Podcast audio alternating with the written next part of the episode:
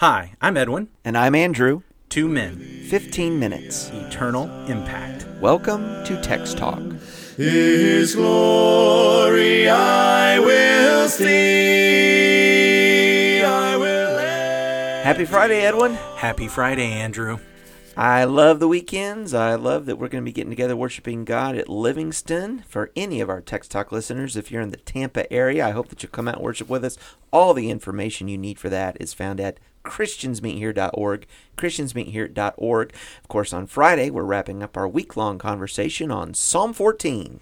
As you said earlier in the week, it started low and it's going high, and we're going to end on a high note in Psalm 14. I'm reading from the New American Standard, updated edition today. The fool has said in his heart, There is no God. They are corrupt. They have committed abominable deeds. There is no one who does good. The Lord has looked down from heaven upon the sons of men to see if there are any who understand, who seek after God. They have all turned aside. Together they have become corrupt. There is no one who does good, not even one. Do all the workers of wickedness not know, who eat up my people as they eat bread, and do not call upon the Lord? There they are in great dread, for God is with the righteous generation. You would put to shame the counsel of the afflicted, but the Lord is his refuge. Oh, that the salvation of Israel would come out of Zion. When the Lord restores his captive people, Jacob will rejoice. Israel will be glad. Look at that ending. The salvation of Israel. The salvation coming from Zion. And what a great testimony to the faith of David as he's writing this, because notice as he's writing it, it's not, oh, that it has come. It's not, oh, hey, it's finally happened. I've been saying all these things, but look, now the salvation has happened. For all of the statement about the fools and the corrupt, and even the recognition about how foolish and corrupt we are, even in mm-hmm. this psalm, what we have is this underlying faith that says, I know salvation is coming. I know that there are fools who persist in their folly, who will not take refuge in God, but salvation is coming. And, and when that happens, there is going to be joy and there is going to be gladness. I love the expectation that salvation is coming, and these psalms are full of that. Even in the dark ones, they are, they are trusting that the Lord will answer, the Lord will come. And so we've talked about the different um, genres of psalm, I guess, that this one might fall into. If we're talking about salvation coming from Zion, we've got messianic tones in here as well, don't we? I think we absolutely do. There have been hints of wisdom. I mean, not just hints. There's been a lot of wisdom in this as it's Contrasting contrasting the folly and wisdom. yeah. There's been lament as we picked up on the fact that that there's oppression going on of the afflicted and the poor, Poor. by those who are eating God's bread like uh, eating God's people like bread, Yeah. but they're not calling on the Lord. There's you know there's this that makes it a communal lament eating God's people and yet it's very personal as it talks about the fact that no one not one here I am one of these people that honestly has been eaten up by the enemy of God the enemy Well, I know we've talked, I guess it was Tuesday, we were really talking about you. You got to look in the mirror with this song. yeah absolutely and not just wag your finger at someone else because of their perhaps overt atheism, but understand the trap of a practical atheism, uh, which really for Christians i- is uh, is a, a hypocrisy. I know that's an ugly word, but we'll be the ones who will absolutely profess, "I believe in God, I worship God," and maybe living practical atheist life. So we've seen these fools, and we've recognized that as God has looked for one who is wise, he hasn't found one. And yet, we've got the generation of his people, we've got the generation of righteous, we've got this hint of judgment that's going to come. Is it going to be on every single person? And we really, up to this point, it's it's. It's a little convoluted. Wait a minute, which is it? Is it everybody is awful, or is there really a people that belongs to God that He is delivering? But He hasn't been able to find a wise person. He hasn't been able to find someone who's seeking Him. And so, what do we have to have? We got to have a savior. We have to have a Savior. We have to have one who is wise come into the world mm-hmm. to bring salvation to us. And it is because God looked and could not find that mm-hmm. That he sent that. That is powerful. That's powerful. And so, for, for all that we can say about this psalm and where it might fall as we try to pigeonhole it. I think messianic needs to be way up on the list. Okay. Because what we have in this psalm is why we need a Messiah. Mm-hmm. Because otherwise, otherwise we're all on that side of the fools who eat up God's people with bread and don't call on the Lord. You have that. Um, of course, I think about the echoes with Acts chapter 2 and the first gospel preaching there, the day of Pentecost. He is encouraging people to call upon the name of the Lord, they shall be saved. There they are preaching from Mount Zion, from Solomon's porch, from the temple, and the gospel is issuing forth there. And so uh, you, you, you have fulfillment of some of these pictures in the gospel, in the Savior Jesus Christ. He is the wise one. He is the one that that calls on the Lord. He is the one who has committed no abominable deeds.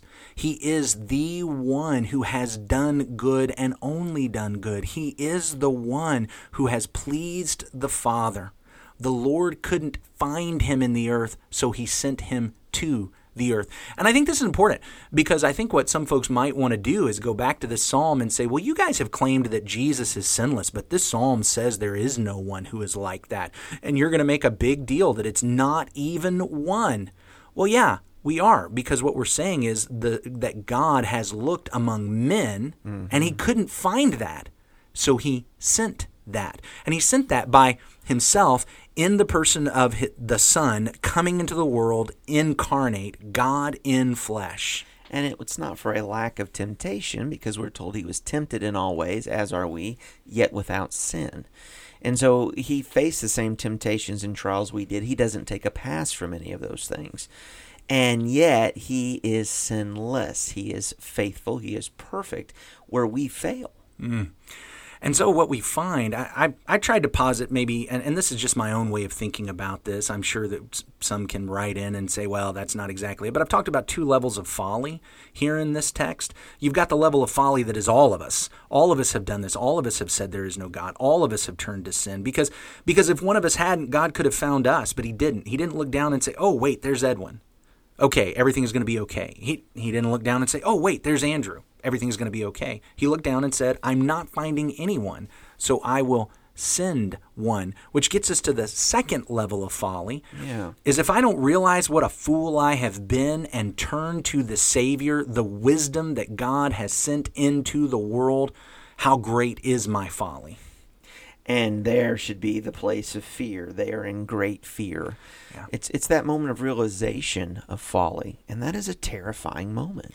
But what I want to do is I want to push against that. Mm. I want to hang on to, well, I've not done anything abominable. I'm really a good guy. I do the best I can. I try as hard as I can to be a good person. We like to say, God knows my heart. You don't know my heart, but God knows my heart.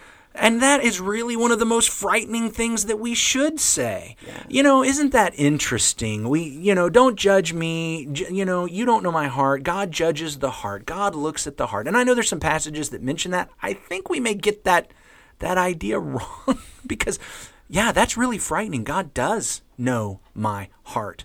And the heart is deceptive. Yeah. The heart is deceptive and it leads astray. And I, I think of the mind games that I play in my own heart and in my own mind. And you don't ever get to see those mind games. Guess who knows what they are? Yeah. God knows. He sees the heart. And the fool said in his heart, There is no God. Oh, and and I want to claim I've never said that. But what what have we already pointed out this week is that any time I turn to sin, and anytime I try to justify my sin as if it really wasn't that bad, yeah. What am I saying? I'm saying there's no God, mm-hmm. or at least no God higher than me. Mm-hmm. I get to be the judge of how good I am or how abominable I am. I get to be the judge of, of what you know where my eternity should be, instead of just recognizing, like that tax collector in Jesus' mm-hmm. story, be merciful to me, a sinner. Now that's where wisdom for us comes from. No, it is. This psalm strikes hard against the idea that I'm going to justify myself. I'm going to save myself. I don't need a savior. Just the opposite is true. You read this, and we realize we all need that savior, and the Lord provided him from Zion. Let, okay, I'm glad you brought that in. The Lord provided him from Zion. Where did Jesus die? Mm-hmm. In Zion. Yeah, that's right. Where was he buried? Mm-hmm. In Zion. Where was he resurrected? In Zion. Where did his kingdom start? In Zion. Zion, of course, is the mountain of Jerusalem. That is where the whole thing begins. I am sure that when Israelites read this passage, they did not perceive that the way this would be worked out is through the king being executed in Zion. Mm, and yet, and yet, this is where wisdom is. Hmm, that makes me think of what Paul says about folly and wisdom in 1 Corinthians. Because what happens is the, the wise in the world who claim there is no God, they look at Christianity and they say, How foolish is this? Your God went to a cross and died. That is so silly. Uh, it, it, as far as the Jews are concerned, it's blasphemy. As far as the Gentiles are concerned, it's folly. It's just ridiculous. And yet, right here is the heart of wisdom. Because Jesus, he, he bought us salvation right there in Zion, and that's that's where it comes from. I, yeah, I, you were talking about that, and I was thinking the same thing. So it's uh, 1 Corinthians 1, verse 22. Jews request a sign, and Greeks seek after wisdom, but we preach Christ crucified. To the Jews, a stumbling block, to the Greeks, foolishness, but to those who are called, both Jews and Greeks, Christ, the power of God and the wisdom of God. Mm. Here's this wisdom, this Savior coming from Zion. And it's Jesus. God looked and he couldn't find one, so he sent one. Yeah, And that's Jesus. yeah, it's high. Don't be a fool. Don't compound the folly of sin and rebellion. Turn to the Lord Jesus Christ because that is where wisdom is. I get it. The world is going to declare it folly. They are. I know they are. They do. They have. Mm-hmm. But the true folly is neglecting the Lord our God and and neglecting the fact that he did come into this world to be the Savior. Salvation has come from Zion. The fortunes of his people are restored. Let us rejoice. Let us be glad. Wow. I mean, you can't end on a higher note than that, Andrew. No, you cannot. No, you cannot. What a great psalm! What a great week we've had. Powerful. Talking about talking about Psalm 14, and Lord willing, we'll be back on Monday with another episode, getting into Psalm 15. We hope you'll join us for that. Let's have a word of prayer. Our great God and Father, we thank you, Lord, for this day and this time that we could look at Psalm 14 again, that we could really, Father, come to look at the last couple of verses with the wonderful promise and expectation of your salvation from your Savior, Jesus Christ, his death, burial upon the cross, his resurrection, and that wonderful message and news preached that we might have the forgiveness of our sins, that we might find your wisdom and your power. Lord, that you would forgive us of our foolishness and practically atheistic ways, God, that we could find forgiveness and new life in Christ because of your love, because of your mercy. And we pray, Father, that, that we might seek you this day and share that good news with others for your glory. In Jesus' name we pray. Amen. Amen.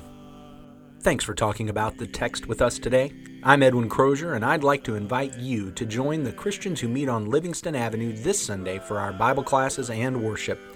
You can find out more at ChristiansMeetHere.org. Check out our daily written devotional that goes along with today's episode. You can find a link for it in our show notes. Michael Eldridge wrote and sang all four parts of our theme song. You can get more from him at acapeldridge.com. Remember to subscribe, rate, and review our podcast so others can learn about it more easily. Have a great day. When I